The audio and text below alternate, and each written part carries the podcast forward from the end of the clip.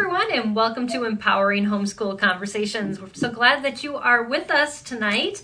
And if you're joining us live, we'd love for you to um, to share with anybody else that you would think that um, would want to be part of this conversation. Tonight, we're talking about transitioning, which means can you get your child ready for what they need to be ready for? And how do you do that? And how do you plan for that? And this is kind of the this is the last week um, in the month of february and we've been focusing on IEPs and usually that's part of what the IEP plan is. But my guests tonight are going to let you know that instead of just the, the typical let's start planning at 14 that we maybe should start a little earlier.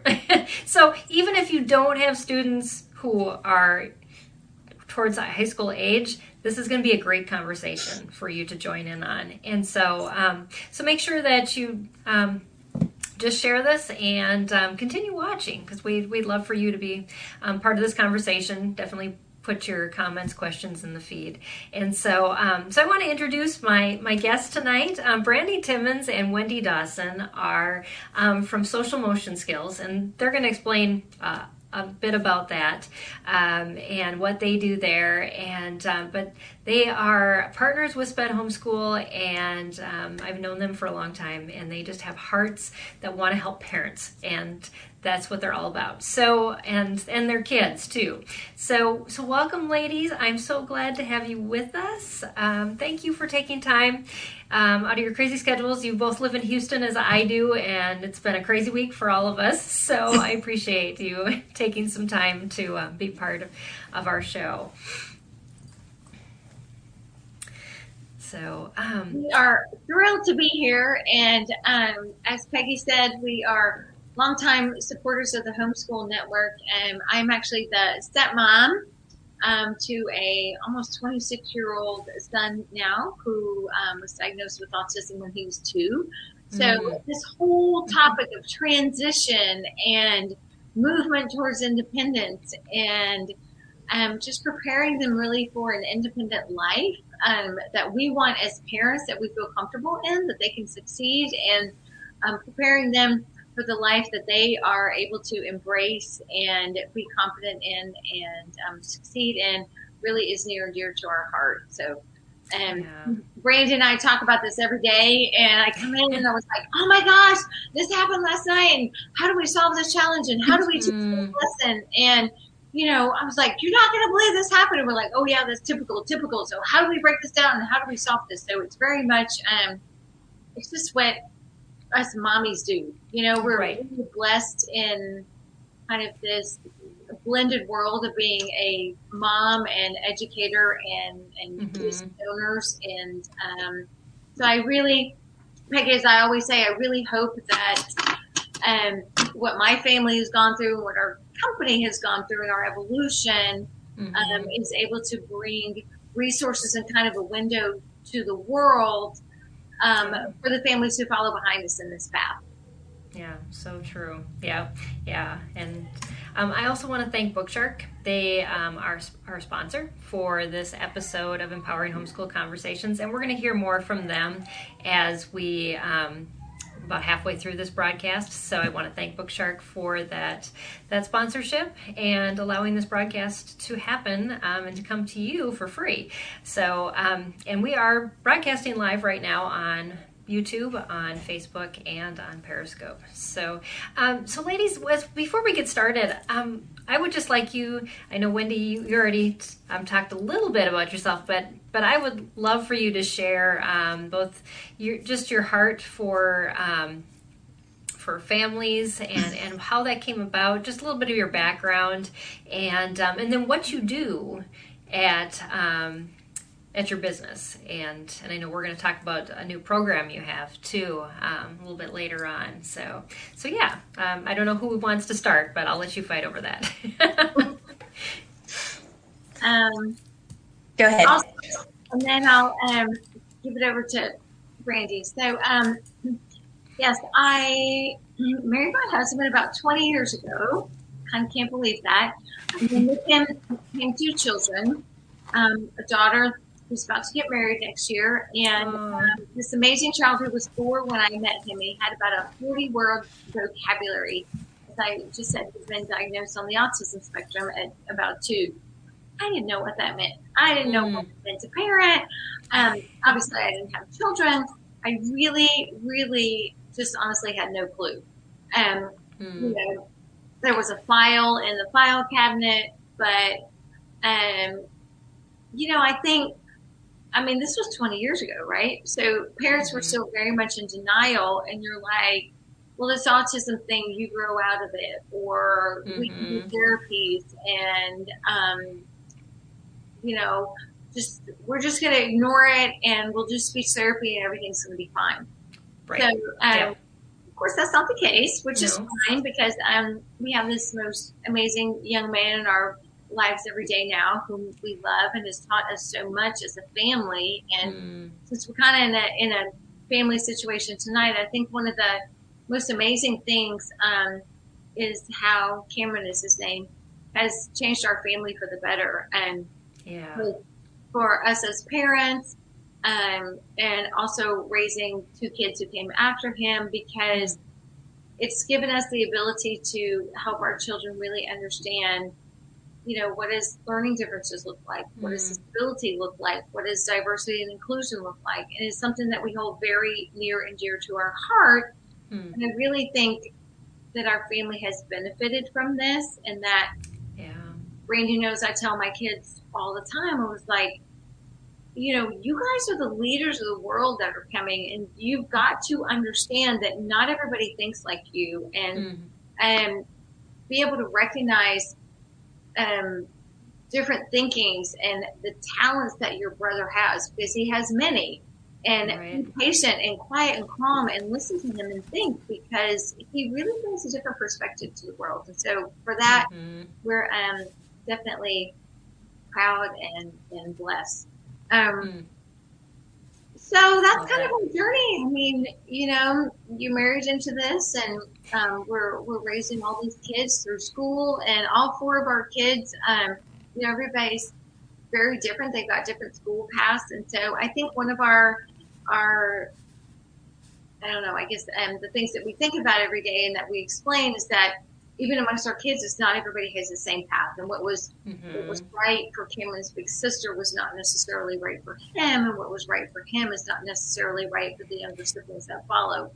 Right. So it's kind of leading into this whole conversation of transition and what does Mhm. transition look like? And it's it's different for every child and every family, but um, you know, jumping ahead to the topics, um, it's really what I think spurred us to realize that we needed to create a company. We we founded Social Motion ten years ago because there was no place in the community to teach social skills.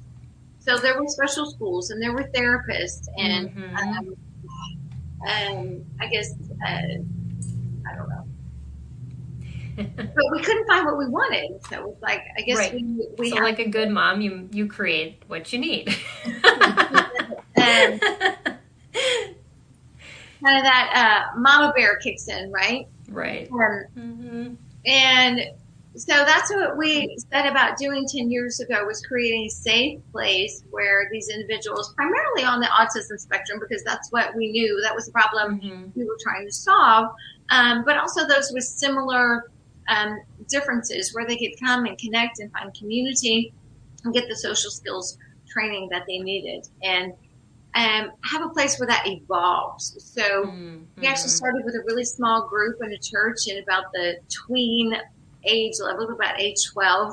We grew that, and then younger parents were coming to us and saying, "Well, how do we how do we get this training? Because um, we Mm. hope that our teens um, have this training by the time that we get there, because we see how beneficial this is." hmm So that was kind of the evolution. So um, now we work with about, I don't know, 200 individuals a Mhm. week, um, ages 4 to 54. And Wow. um, the kind of just, um, I guess my my happy place is knowing that I'm a mom in this community. We live this life. We walk this Mhm. life. This life. We are raising a family, and we're like so many families, and we just we lay it down and we lay it out there, and we're ready to learn. And um, the biggest part is share our resources. And I've never been more blessed than when Brandi joined our team because she's the brain behind this is what you need and this is what you're talking about and this is how we solve these issues. And so um, I just really feel blessed that we have been able to create this resource for our community. Mm-hmm. Yeah yeah, it's it, like yeah, you said there there was nothing 20 years ago because that's about the time that my son was diagnosed, and and yeah, like I said, there was maybe two books that existed on autism, and you're you're as a parent going, what do you do? And so, um, so yes, so so thankful that there's so many more resources and resources like which what um, you guys do at Social Motion Skills. So so what about you, Brandi? um, I've been with Social Motion for about believe it or not, almost four years now. Um, so I have been um, in the education field for about 20 years now. I started out as a public school teacher working with um, kids of all different disabilities. So I've worked with um, everyone from early childhood through um, young adults. So there's not much that I haven't seen. Been there, done that. Um, fell in fell in love with kids um, with autism many, many, many years ago, and just um, love figuring out the different strategies that work for them because so many of our kids it's not a matter of things that they can't do it's just giving them the tools and the strategies and helping parents understand how to how to teach their kids and how to how to you know use those strategies at home not just at school.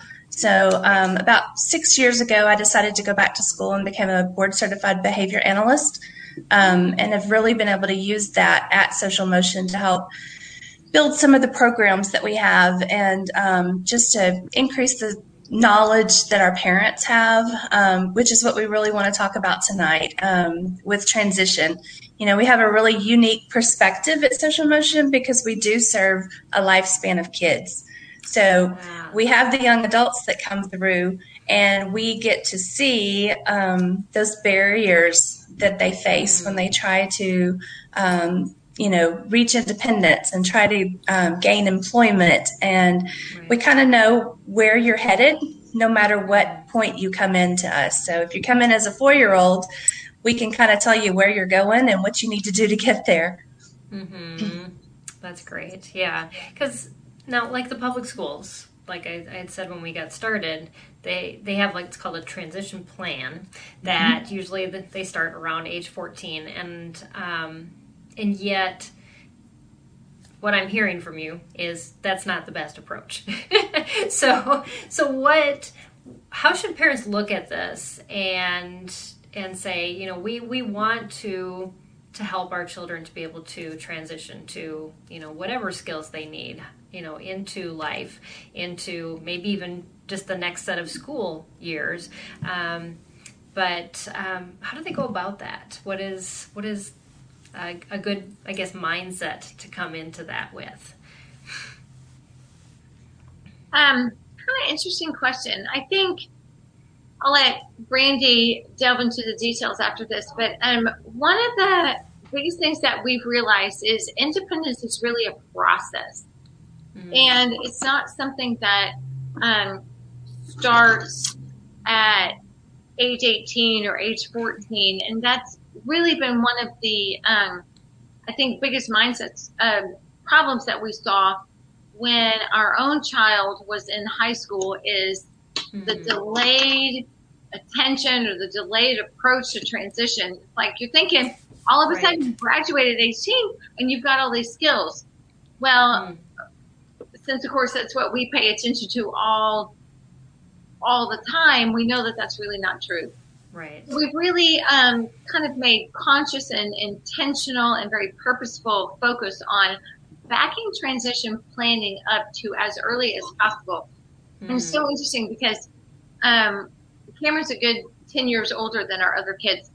And so having him grow up alongside the younger siblings is like, okay, well, you have skills and you need to be part of the operation of this family. That's our words in our family. So uh-huh.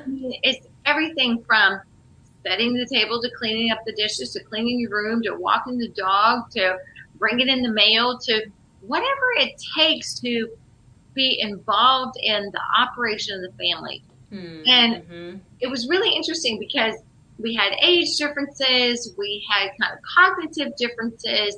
Right. Um, but you know what? Everybody can participate, and that's what Mm. it takes. And so, my biggest things is we always um, try to dole out those responsibilities appropriately and um, mindfully so that all the kids felt empowered and responsible and important, but also that they were learning. And um, we'll come back. One of the big things Brandi and I talk about all the time is life does not happen by magic. Mm, And if you if you don't start embracing that idea and teaching your kid that life doesn't happen by magic as early, and I would even throw it out there as early as like four, that they grow up and they don't know. I mean, Right. how can they not know? Because if everything happens for them and everything's done for them, then by golly, life does happen by magic. You know, I got food on the table, I got clean clothes in the closet. I mean, my bathroom is clean. Right. Not Exactly. wonderful life, Mhm. you know.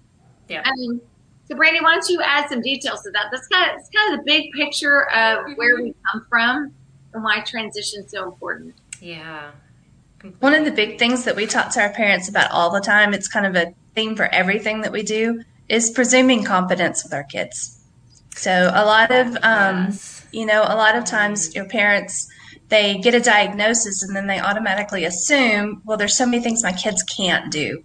But, you mm-hmm. know, there's, when you're teaching and you're working in a school district um, with your paraprofessionals, you're teaching them to start at the top and back up. So assume that they can do everything that everybody else can do. And then if they need a little bit of help, you can back up and start providing that, that support because our school systems usually work backwards. They usually start at the bottom. And they break it down and start with one task and then move up. But a lot of our kids aren't missing so much the whole skill, they're missing little splinter pieces. And so if you Yeah. assume competence and mm-hmm. assume that they can do a task with the needed support, then you're going to make a whole lot more progress. So that's kind of an just an overarching principle that we use with everything that we do, and we try to get our parents to understand that.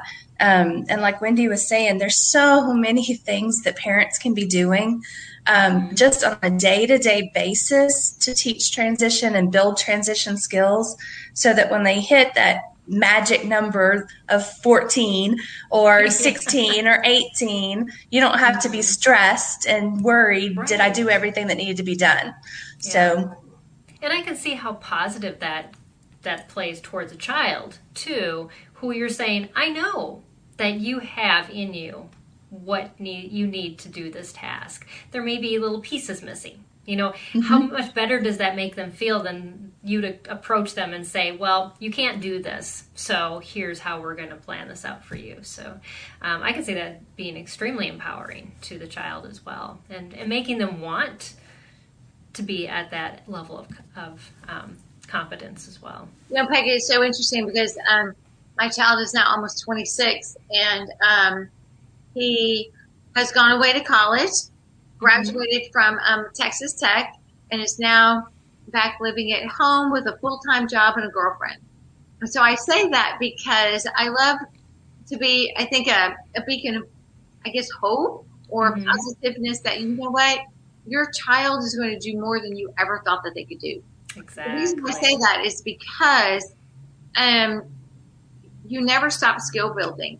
And it's really interesting because all the little steps along the way add up to what they need to be able to move out independently. Because Mhm. now my son wants more than anything to move out to his own apartment. Um, he he lived um, with college roommates, but they still had a meal plan and they still had um, the classes to go to everything every day, Mhm.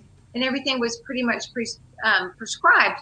But now you know what we're realizing that there there's gaps in his understanding and Hmm.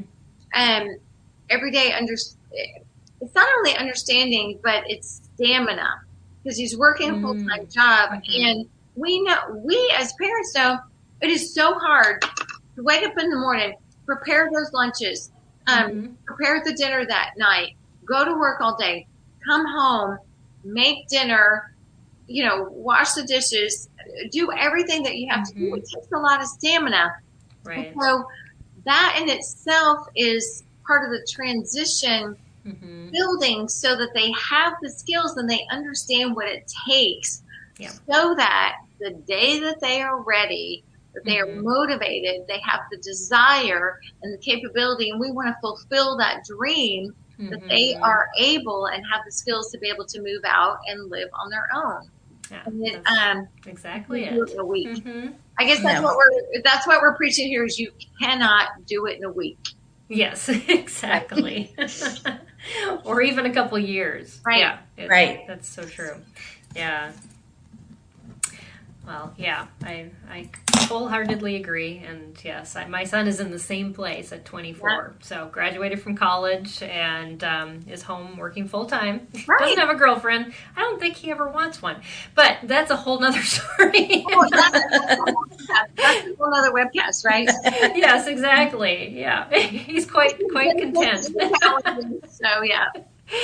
Uh, so, what would you say are some ways that parents and teachers work against helping students gain independence that maybe they don't even know that they're doing? And how can they keep just what they're doing makes a student almost dependent on them? And I know I'm probably guilty of it myself, but um, are there some that you've seen, you know, that um, more so than others in working with families? One of Take the that, Katie. Yeah, one of the biggest things that we see in our kids, um, and it's so easy to do to them, um, is teaching them learned helplessness. Um, learned helplessness is kind of a concept that comes from um, providing support to our kids, which of course they need. But what happens is we start providing them that support, but we never fade the support away. So we don't ever really give them the opportunity to do things on their own.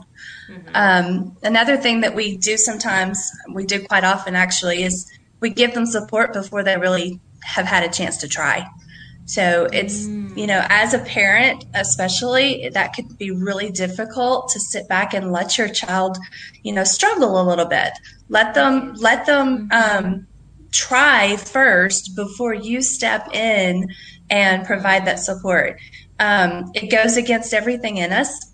It Um, does, it's it does. It's a skill you have to teach. I had to when I worked with paraprofessionals. That was something we worked on all the time. It was Mm. like, okay, stop, give them a minute, let them think about it, let them try first, and then step in. And then um, prompt fading is knowing that if you've provided like let's say you're doing a, a demonstration of a skill and you're providing some hand hand over hand um, work to help them with the task. Well once they do it correctly the next time they try don't do that much support. Just give them some verbal support and see if they can do it on their own. And then once they've done that then back off a little bit more. Maybe you don't need to give them verbal support. Let's just point to some things and show them some steps. So there's really some conscious things that we can do and in very intentional ways that we can help them not to become dependent on us. Mm. Yeah. I think um, there's also a lot of um, through your actions you build self-esteem and you teach these Ah, kids that yes. they are valuable and they are worthy and they are competent and they are smart in their own ways. Um, because you know what, whether we like it or not, they struggle all the time with why am I different? Why do I have to have special ed? Why do I have to have tutors? You know, Yeah. if I'm so smart, why is this so hard for me? But you know what? Your actions at home, basically treating them as normal and teaching them the steps to do, does a lot to to build up their their core and Yeah. um, their self esteem. Mhm. Um, they have to believe in themselves. They have to believe in Mhm. that they are smart and that they can learn and um, that they can fail. I mean, like what Brandi's saying is all of our kids do this. I mean, and I've Mhm. got such the perfect visual in front of me every day with, you know, my kiddo on the spectrum and then my neurotypical kids here too. But it's like, we wouldn't do that to our other kids. It's like, oh, well, Mm. Go try to bake brownies and, you know, if you put a tablespoon of salt in the recipe instead of a teaspoon of salt, oh well, next time you'll you'll realize that happens. But we, I think our instincts are to overprotect, and mm-hmm. what that mm-hmm. does inadvertently is teach them that we don't trust them, that they're not yeah. capable, that they're not able. Um, mm-hmm. So, like a perfect example, you know, uh, is reading the mail. Mail is hard. You get lots of mm-hmm. junk mail, and uh-huh. you get uh-huh. fake mail, and you get lots of mail that looks real that's not really real. Mm-hmm. So instead of like teach your kid how to read the mail and sort through what is junk mail and what is important. And I mean, you get all this stuff from insurance companies, and I've been a big believer. Don't hide reality from your children. Yes, you know, I so agree with that. Mm-hmm. Got to know basically what do things cost and what is the value proposition in that. Mm-hmm. And um, when you go to the doctor, then you get follow up paper, and how do you take care of that? Mm-hmm. And but anyway, this is an example in my mind is sorting through the mail of instead of having them come and bring you the mail and say, "Well, here it is," it's like, "Well, has your name on it. It's about you. Open it, read it. Tell me what you think this is." Mm-hmm. You know, um, and it's it's really important for them to take that ownership of their life. Yes. You know, mm-hmm. um, to be able to understand bank statements come in the mail health insurance comes in the mail, mm-hmm. car registrations come in the mail. And I know we're probably talking down the road a little bit um, for some of these kids on in, in transition and independence, but you know what? It's there before you know it. And if you exactly. are not, we're preaching tonight, if you're not starting as early as you can, mm-hmm. learning these skills, even at the most basic level, by the time you get there, you're going to have so much catching up to do it's a really hard climb. Yeah. yeah. Well, as you're talking about that, Wendy, what it makes me think of is, you know, you're supposed to teach your kids when you sit, when you stand, when, you know, bring them with you. Don't just um, leave them at home all the time. And sometimes that's really, really difficult. Um, and it means that a shopping trip is going to take extra long and, mm-hmm. you know, all these other things that we do. But those are the environments that they have to eventually survive in. And if we aren't teaching them, who is? Um, and they aren't going to do well. So, so true. Brandi, well, you were going to add something to that? Yeah, there was one other thing that um, for your homeschoolers that are trying to build transition plans, one thing that they need to try to be really cognizant of, and of course, as a behavior analyst, I love data. So uh-huh, uh-huh. there is something that's called the Goldilocks principle. And with the Goldilocks principle, you have to be really careful to make sure that you're not giving your kids tasks that are too hard. Because if you give them tasks that are too hard, they're going to get really frustrated. And you have to be careful not to give them tasks that are too easy or they're going to end up bored and not learning anything. So you need to make sure that your tasks are just right for your kids. Mm. They need to be things that they're capable of doing. They may have to have a little bit of help, but that's okay. But mm-hmm.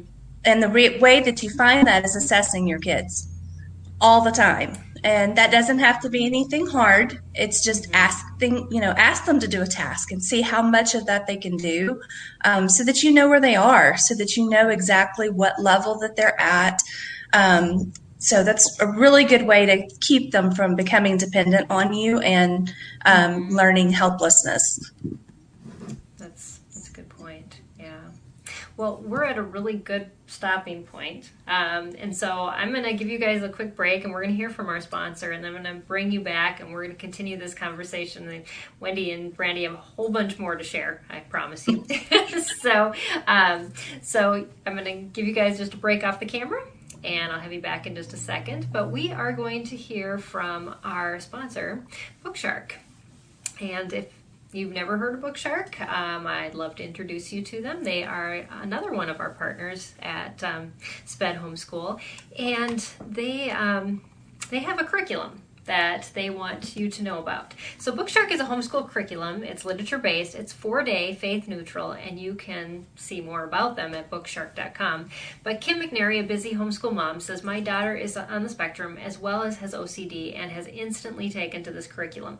It's incredibly structured, which makes us both ecstatic. The books are great and the kits are awesome too. I'm running my daughter to all kinds of appointments, and this curriculum fits in amazingly. We are first year Bookshark customers and happy as a lark. You know, Kim is right Bookshark is fully planned. It's a four day homeschool curriculum that flexes to match your busy lifestyle. The detailed instructor's guide lays everything out so clearly that you just prepare by opening it up in mere minutes, gather your resources, and you go.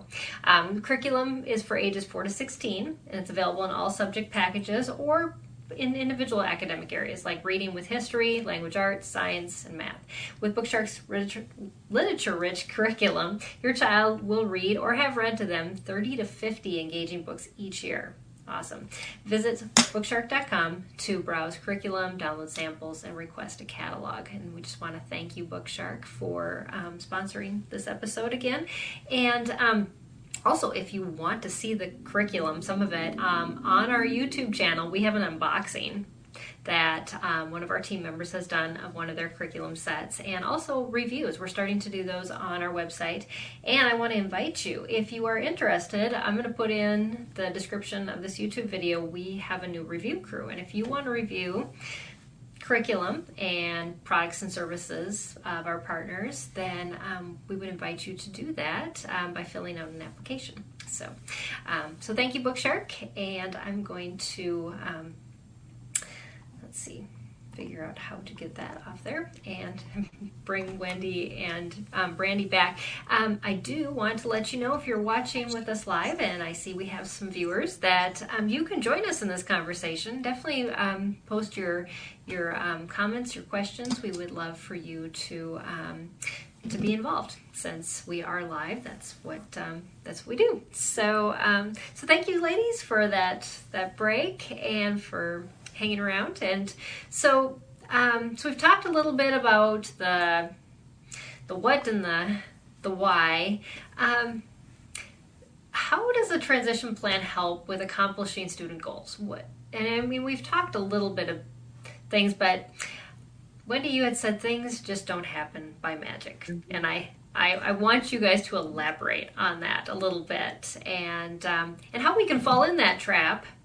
Um, and then also how do we avoid it and um, help our kids not to think that they can just um, do what Harry Potter does and life will all turn out right or however.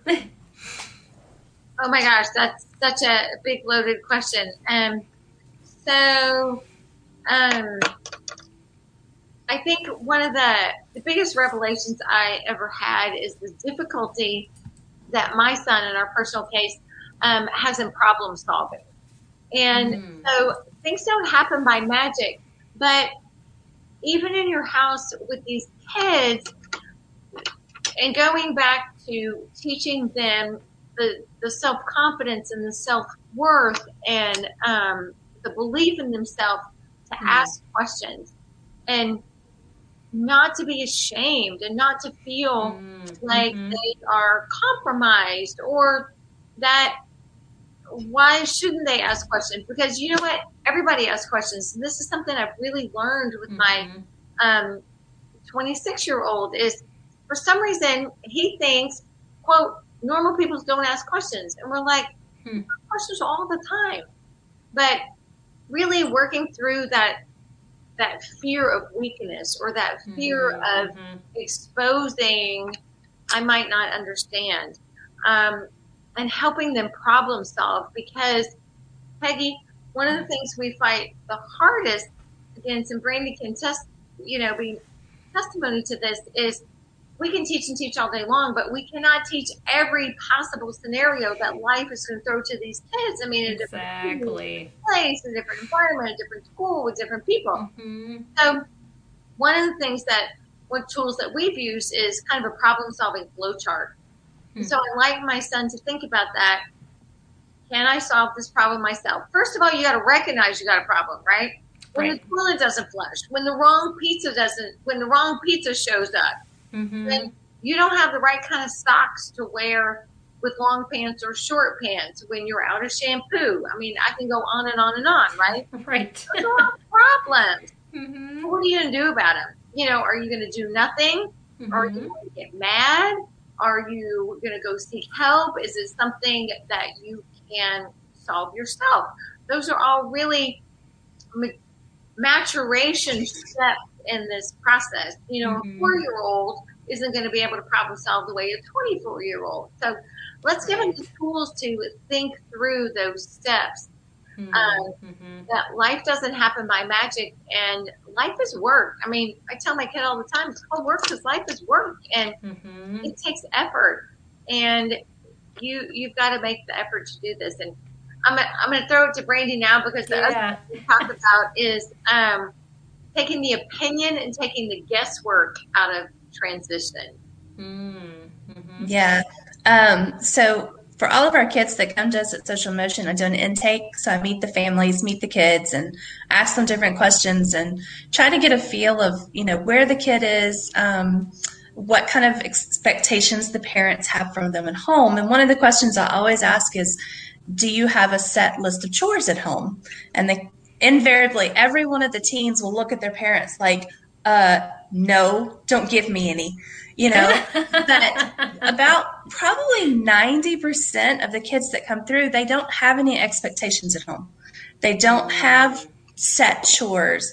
So a lot of those things that Wendy was talking about a minute ago, you know, the food on the table, the clean clothes in your drawers, you know, the towels and the washcloths that are in the bathroom. Right. For those kids, it does happen by magic. They wake up mm-hmm. and everything is done for them.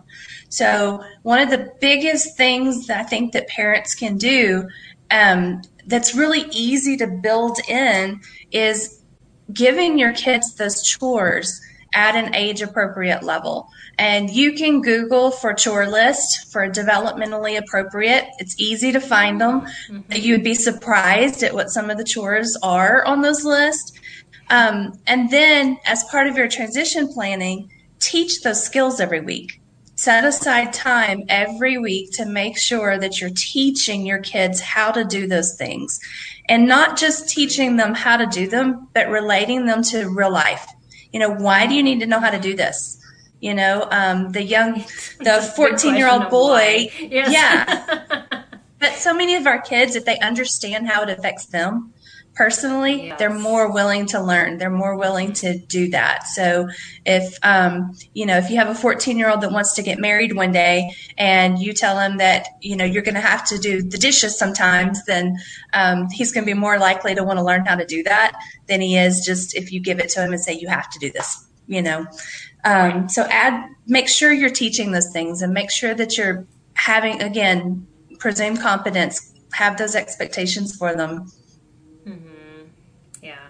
Peggy, again, with a really, really long focused lens, um, one of the things we have the benefit of seeing because we work with so many older individuals, young adults in their 30s, is that for those who didn't have the chance to build these pre- precursory skills in like age 12 and 14 and 16, they're not doing summer jobs. They're not working for their parents. They're not, I mean, back in our days, we like mowed grass or walked dogs or, I mean, washed cars, whatever there was, right? Right. Mm-hmm. So a lot of our kids aren't having the chance to have these summer jobs and these little added tasks. So guess what else they are missing out on? Mm-hmm. Taking instructions, um, making sure that they do the full job to full completion, right? Right. Um, yeah. Taking feedback of like, wash the car. Oh, well, you missed a spot here. Mm-hmm. How does that make you feel? Um, right. And so mm-hmm. if our kids aren't learning these little jobs and little feedbacks and why they're important and why it's important mm-hmm. to the operation of the family, by the time they get to be 22 or 24 and they're trying to enter the workforce, they don't have the skills that they need. Right. so what we see from yep. all of our 30 year olds is that the transfer of competencies, as I, I like to call it, from those teenage years from the school supported years into the employment, the job environment, hmm. it's not going to happen. And again, that's the next step. It doesn't happen by magic. So, mm-hmm. another of our little slogans is by making it too easy on them now, you simply make it harder on them later. Because it is almost so impossible mm-hmm. for these young adults to be 22, 24, to walk into a working environment, to an office environment, or, or to a job site mm-hmm. never having had a job, never having had that feedback, having learned um, to make the effort when you don't want to, to do something Right. that you don't want to because I don't like doing this. Well, guess what? Mhm. We all have to do things every day that we don't like to do want to do. How do you handle that frustration? How do you handle that uncomfortness? How do, how do you talk to your supervisor about, I really don't understand this? Mm-hmm. so by going through what Brandi was saying, all of these building blocks, what you're doing really is enabling your child to be successful by the time they need it the next step in life. Yeah, yeah, I completely agree. I always tell my kids the best thing that happened to you is we lived on a farm for five years and you had to feed animals and Yeah. you had to go out when it was 10 below and feed the Right. animals. And, but, um, yeah, so, um, but yeah, there's there's chores you can do when you live in the city too. But um, but yeah, made them stronger. So for what they are. So as you know, kids are gaining independence.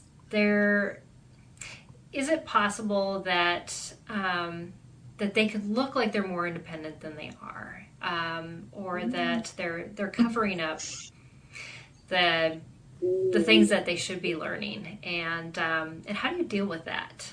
Ooh, very good. Yeah, that's a big one. We see it a lot. Um, the term masking um, is what we see quite frequently. A lot of our, especially our young adults, um, and usually that shows up um, when you ask them if they understand things. Oh yeah, I got it. I'm good. I understand. I know how to do this. And then you give them a task, and it's like, uh, no, you don't. no, you don't. So um, you have to be really careful to make sure with um, with our guys. A lot of times, asking them if they understand um, is not enough. Get them to repeat back to you. Get them to explain back to you what you've told them. Um, have them demonstrate for you what they're saying that they understand. Um, just to make sure that they really learned the concept, made sure that they really do understand um, what you've told them. Um, Wendy can tell you some stories about that in just a second. Um, but one of the other things, as far as um, for our parents, it's really important for you to remember to teach your kids to do things to mastery. And I just want to throw that in real quick. Yes. Um, you know, a lot of people, you know, you talk about actually more than just to mastery. You want to teach things to fluency. So when you're teaching to master, they've shown you that they've got it a couple of times, but when you teach something to fluency, they don't have to think about it anymore. And so when you're teaching these skills and when you're doing these things, make them demonstrate. Make sure that you're teaching it until you can see that they've they've really got it. So they're not able to mask those things um, because the masking can cause a lot of problems in a lot of situations. yeah. So you I got some think, examples, um, Wendy. exclamation point on that. Um, the older the kids get, the better maskers they are, and the bigger the problems it causes. Mm, Because, Yeah. um, you know, if they're 12 and they're masking that they know how to make up a bed or put a book cover on a book or do a presentation, okay, fine. But they're 24 in the workforce, mhm. I got this, um, but they really don't know how to create the Excel spreadsheet that they have been asked to do. Um, Right. There's a lot more, life gets a lot more serious and complicated really Mhm. fast when you're not able to own up. Again, I go back to that self esteem to be able to say, you know what, I'm so sorry. Could you just show me exactly what you mean? Or can you Mhm. explain? Um, can I just be sure what you're asking me to do? Um, giving them that the tools to take that mask off with healthy self-esteem is, is so important because um, you know they're going to fake it till they make it because they don't want to be called out they don't want Mhm. um, negative attention drawn to them but at the end of the day um, people are going to lose patience or Mhm. they're going to change their opinion really quickly and um, it just never ends up good when there's not honest communication about what those skills are Right. And the anxiety and all the other things that come with that. right So, so yeah, so true. Yeah, my daughter called me out on masking because I, I have autistic tendencies, and she's like, "Mom, I know when you were doing it." so it's like, oh yeah.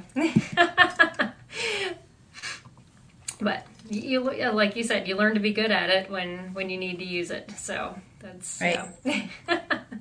so when you're looking at, at a student's ability to transition on their own as a lifelong learning skill, what is the most important core skill? And I think you already touched on this a little bit, um, Wendy, but it all boils down to problem solving. Definitely. Yeah, and and I'm assuming you know that's something you just work on consistently is helping them walk through that process. Yeah. We boiled it down to a flow chart. I mean, I don't know if it's um, just kind of the way my brain works, but um, it was just a very simple visual and thought process of a one, two, three, because our kids are already hmm. overwhelmed in those situations. And so, you know, I think you just have to think about what is, you know, what works for you and your child um, in problem solving situations. But for me, it's stop and think about, recognize I have a problem. I don't know what to do, and I'm okay with that fact. Okay, you it, mm-hmm. like you got to admit, you got to admit I got a problem. So now what am I going to do about it? Right? And mm-hmm. can I solve it by myself? Okay, that's going to take effort. Let's make the effort to call somebody or walk downstairs or go, you know, go ask somebody what you need. If you really don't know how to solve it by yourself, then who is the go-to person? Mm-hmm. And that's what we can do as as support caregivers is always let that let these people know who do you go to when you really need help? It's totally okay to ask for help. Who's got your back? I mean, we've all got somebody who's got our back, right? Mm-hmm. That's part of life. Um, so go ask for help and say, I don't understand this, or I'm confused, or um, so the ability to recognize that you have a problem figure out can you solve it by yourself and maybe try and if you and if you fail that's okay but at least you tried i tried mm-hmm. to do mm-hmm. this and then it didn't work and then go find somebody but um that to me is is the lifelong um kind of game changer because every day every point of the day um, it's nothing but problems whether it's in communications with somebody whether it's mm-hmm. actually physically taking care of a household whether it's in a job um, that skill of working through problems is huge. Yeah. And yeah. a lot of parents don't realize there's a really specific strategy that you can use to teach um, problem solving. So you can start with your little ones, and it's actually by sabotaging situations. So when you're doing activities, instead of giving them all the steps, forget one and make them have to figure out what that step is. So you work on problem solving when the, mm-hmm. yeah, well, you work on it when there's not really a problem is the big mm-hmm. thing. So you start teaching that, and you can do that really well with all of your little ones. Um, so that's definitely a big skill that can start. You know, as soon as they're, as soon as you're ready, they're four or five. Go ahead and start teaching that skill. Love that. Yeah, because then there's not that anxiety mm-hmm. um, that a, a, problem brings with it. Because right. you almost have this, you know, anxiousness. I've got to solve it. I've got to figure it out. Yeah. And um, and that doesn't help when you haven't brought that to fluency, like you were talking about, Brandon. Right. I mean, we yeah, you want that problem solving process to be fluent as well, and um, you know, and if our kids knew, you know, that the wisest people ask the most questions, you know, right. and, and, that's the truth. And um, I think we think that the smartest people have all the answers, they don't. They just know where to go. and mm-hmm. um, and yeah, and I, I, do think it. And I've seen the same thing with my son on the spectrum too. He doesn't want to ask. He thinks that intuitively he has to know. And I, I grew up the same way. I remember my dad doing the same thing. So you know, it's just um, it's something that the brain just kind of locks in on that and that you, you have to know the answers but the more that you keep repeating that and um, and teaching them that there's there's so much we all don't know. so, mm-hmm. um, so I want to give you guys some time to talk a little bit about your new project, um, the Transition and Employment Center, and how that came about, where parents can find you, how they can connect if they want more information. And I'm going to put your your website up here. And so they um, Wendy and Brandi have been talking about social motion skills, and so their website, the standard website, is socialmotionskills.org. Um, but um, front slash um, TEC underscore lab. Um, and and front slash again is where you can find their TEC centers. So, um, so what's this all about, and how did it come about? I want to know. this is Brandi's brainchild, and um, she has brought this to fruition in our community. So, um, I want her to tell you all about it. Awesome. Um, so the tech center came about, um, of course, like I said, I love data, data driven instruction. Um, one of the things that we find so often with kiddos that um, are looking for transition services is they really don't know what they want. So, um, like Wendy said earlier, so many of our kids have never worked jobs. They don't have any work experience. Um, you know, they don't have really an idea of what they want to do, or they come in with really um, unreal expectations. And so, the Transition and Employability Center is a hands on vocational assessment that takes place in a simulated work environment. So, the kids get to come in. They have to clock in and clock out every day, just like they're going to work. They, um, the teachers are not teachers; they're supervisors. Um, they get to explore hands on vocational tasks in five different areas. So, computer, um, computer technology, business marketing, consumer services, construction, industrial, and processing and production. So, um, there's about 200 and 260 something tasks that they get to explore um, we really get to find out where their strengths are. Mm-hmm. So we're looking at um, what skills do they already have.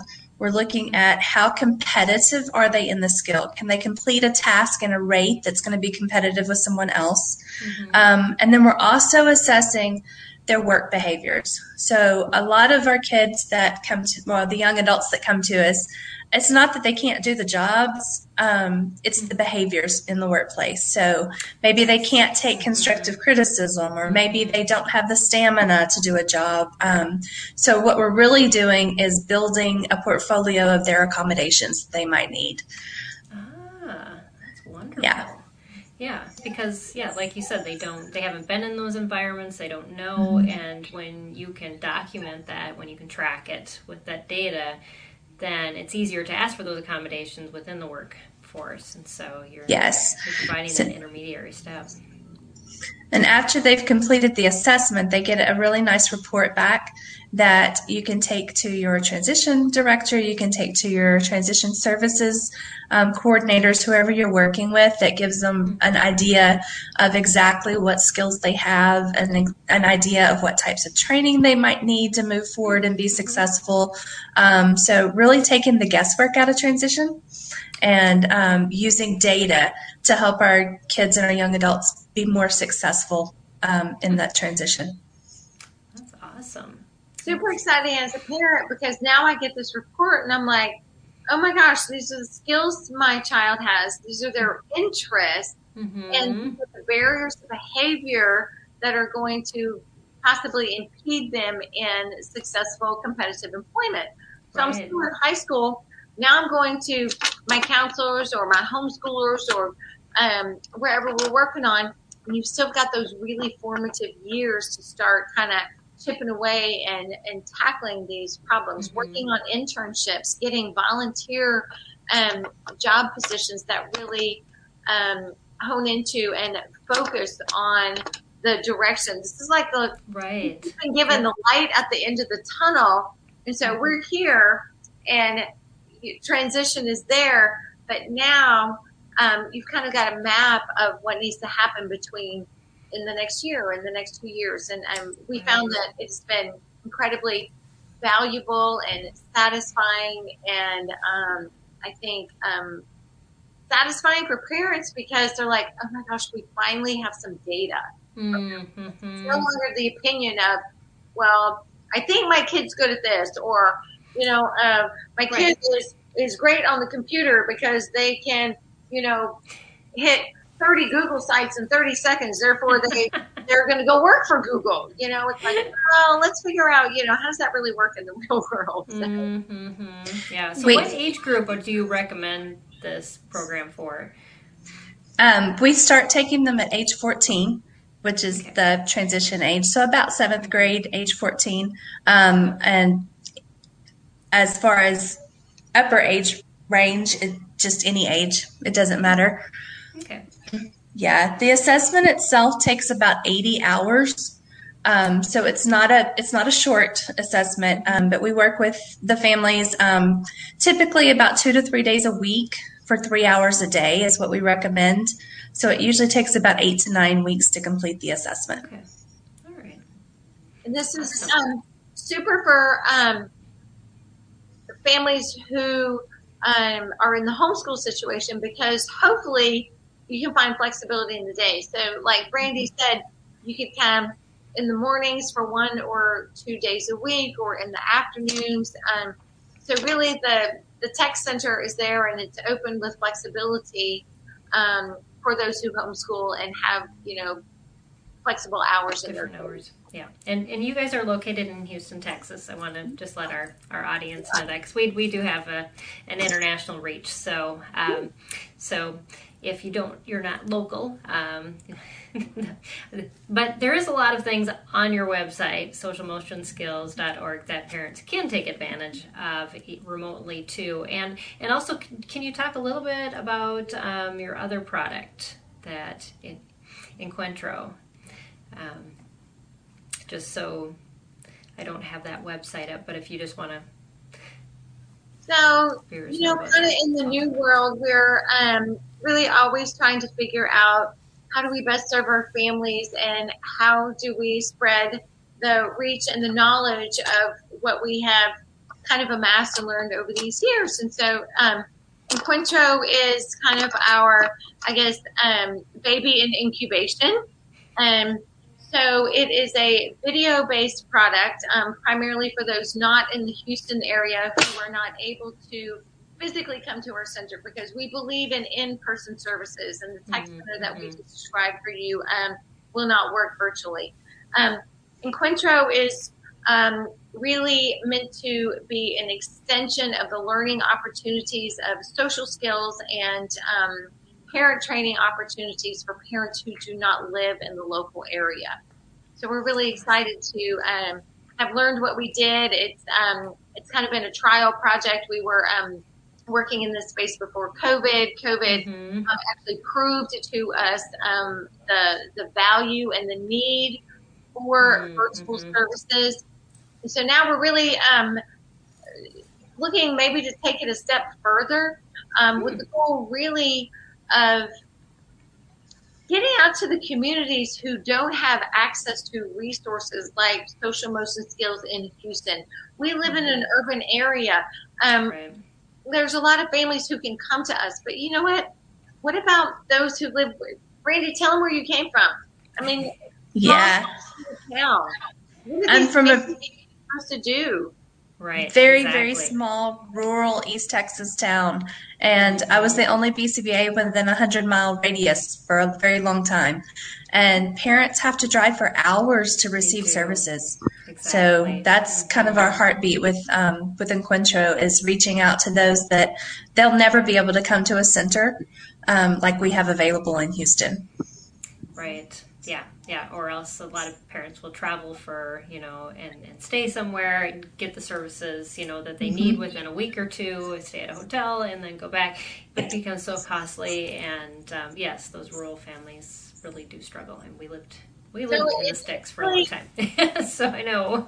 COVID taught us that this is possible, and um, it really forced a lot of people up the learning curve that they can access services like this. So there's a lot of things in the market we're waiting to change: the acceptance of telehealth, the acceptance of teleservices.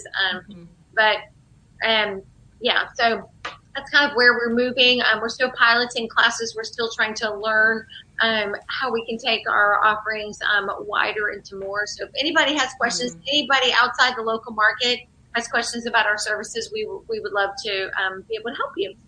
Yeah, awesome. So, and and if I'll share those links in the YouTube description as well, and you can find um, both of their their organizations on the Sped Homeschool website too.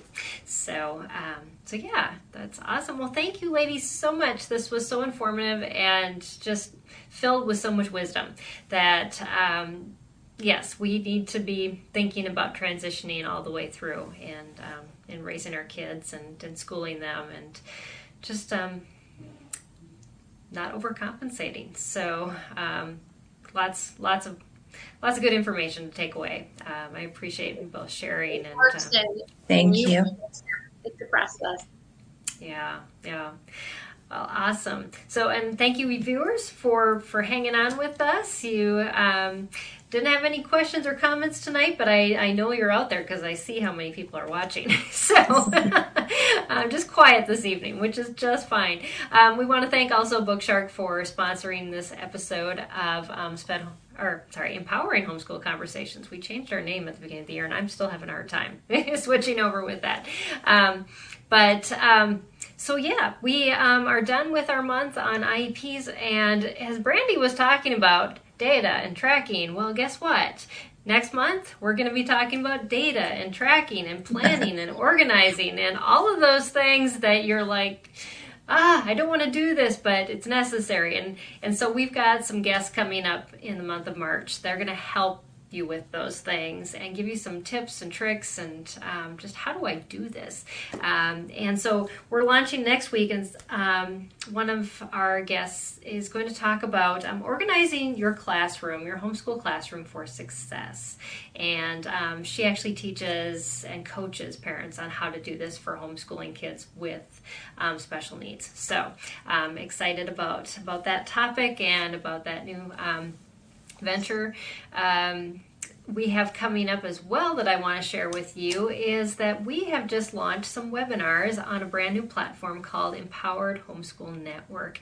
And um, so you can actually visit that at empoweredhomeschool.org and and you can see those webinars there. And we're going to be adding a lot more to that site. It's, this is just the beginning. Um, but the site empoweredhomeschool.org you'll see what it's going to be. Um, we've got listed on there our vision for that for that site and just how we're going to bring you together with partners like wendy and brandi and um, and let them be able to teach you their in an expert way courses master classes and a whole bunch more. So um, so we're excited for that. So um, so thanks for everybody for joining us tonight um, and um, just continuing to um, to listen to our broadcast. I know there's a lot of you that listen to our podcast, so we appreciate you downloading us every week. And um, we'll see you again next week, right here, same place, same time, um, eight o'clock central, and um, on Tuesday night.